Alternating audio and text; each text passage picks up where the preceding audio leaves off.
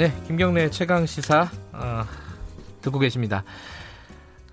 매주 목요일 더 나은 미래를 위한 오늘의 정책을 고민하는 시간, 김기식의 정책 이야기 식스센스, 김기식 더 미래연구소 정책위원장 나와 계십니다. 안녕하세요. 예, 안녕하세요. 제가 딴 생각하다가 약간 시간을 놓쳤습니다. 추우시죠? 이제 갑자기 이제 어제부터 서늘해지더라고요. 네. 오늘 가디건을 입고 오셨어요? 네, 저도 이제 몇 달 만에 입었습니다. 가을이에요, 이제. 네. 자, 오늘은 여러 가지 정책 얘기 중에 민감한 얘기 두 가지를 좀 골라봤습니다. 첫 번째는 피의 사실 공표.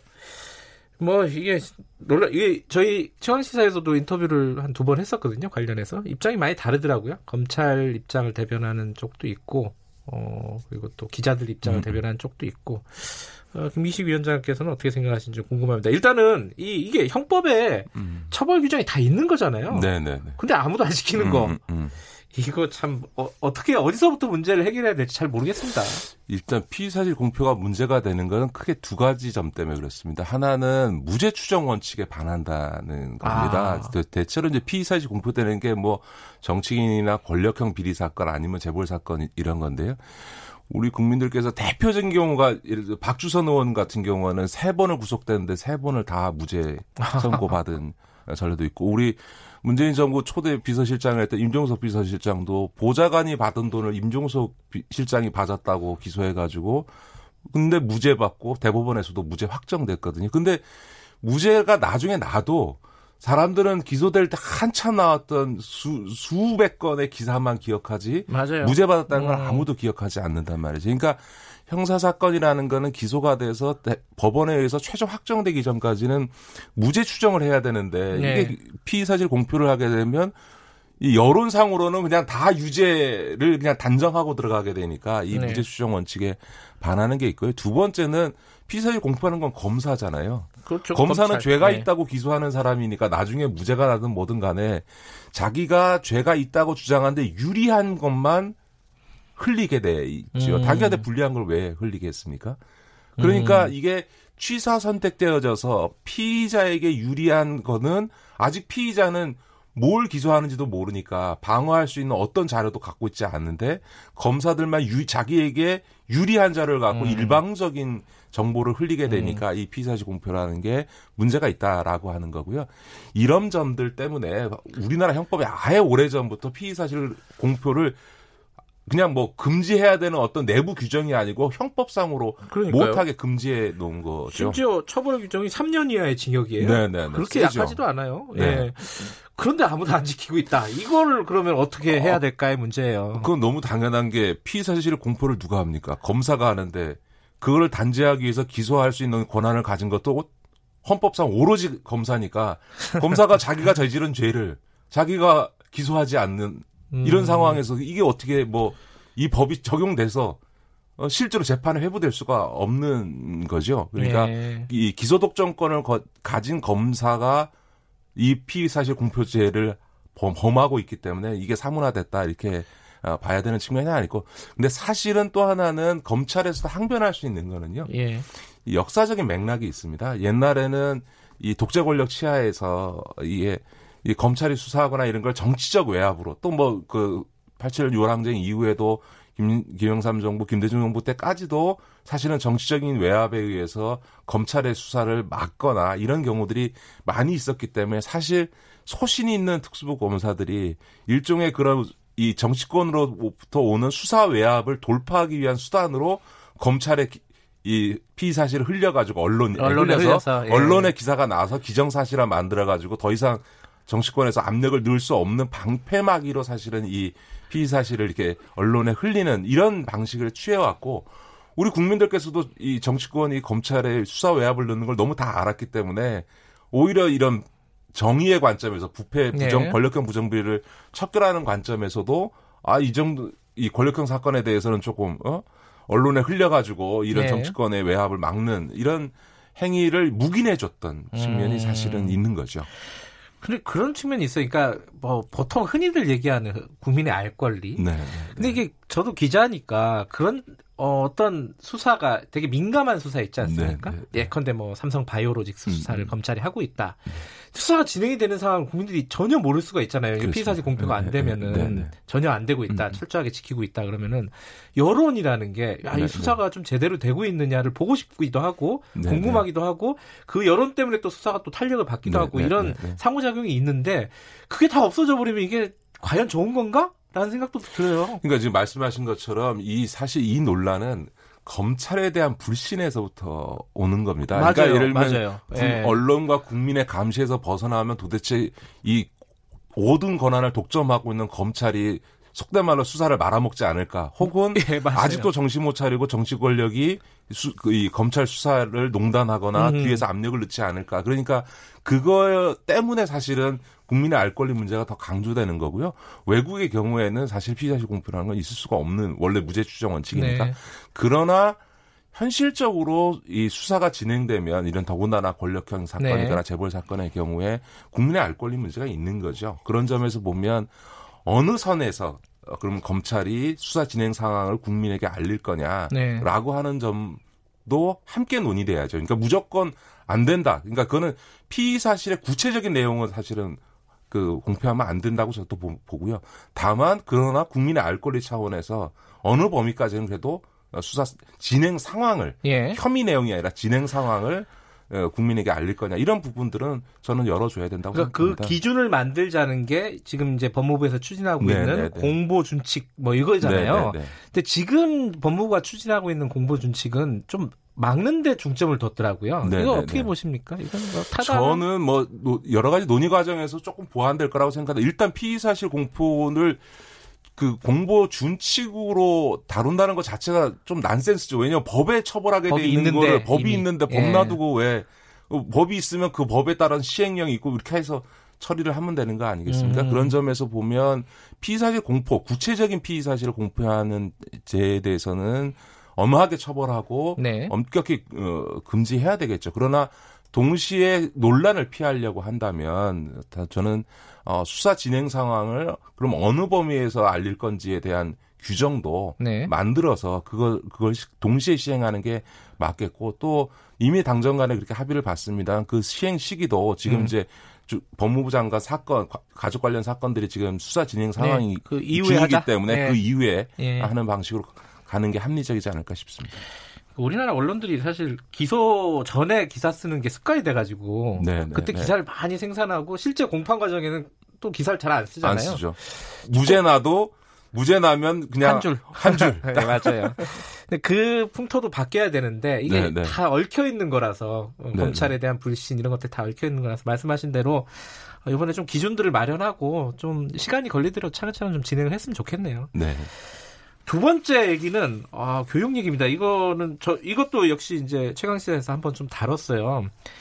이 학생부 종합 전형으로 가는 게 맞느냐, 뭐 정시를 확대하는 게 맞느냐, 이게 좀 요새 첨예한 논란 중에 하나 아니겠습니까? 뭐 이 부분에 대해서도 전문가시니까 모든 사안의 전문가시니까 이거 좀 궁금해요, 진짜 어떤 생각을 갖고 계신지. 지금 제가 일하고 있는 더 미래연구소에서 지금 교육 관련 보고서만 지금 한 10개쯤 제가 냈는데 저는.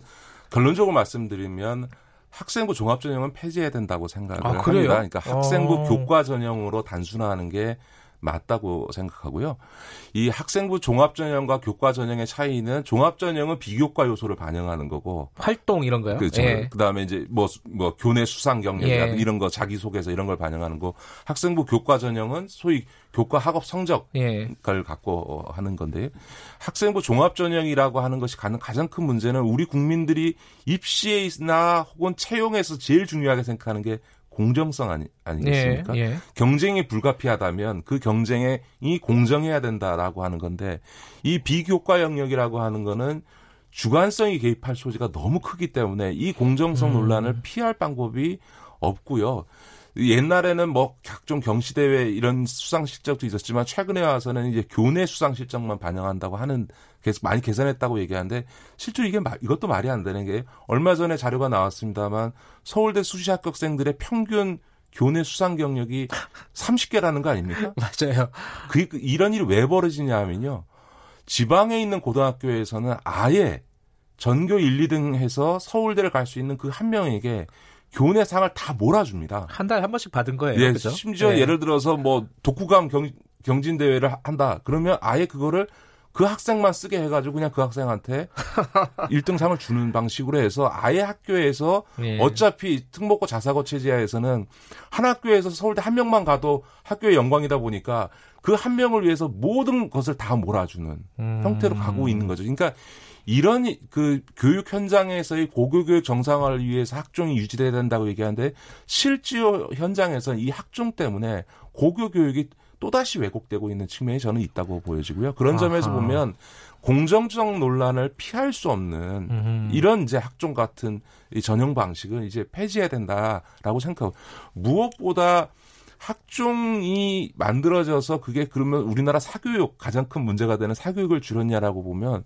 사실은 잘못된 주장들을 많이 하고 계시는데, 수능 정시가 많았던 시절보다 학종 수시가 많았던 시절, 제가 이명박 박근혜 때 훨씬 더 사교육비가 늘어났습니다. 왜냐하면 이게 일반적인 수능용 학원을 다닐 때 학원 단가에 비해서 이 학종용 사교육비는 단가 자체가 굉장히 높습니다.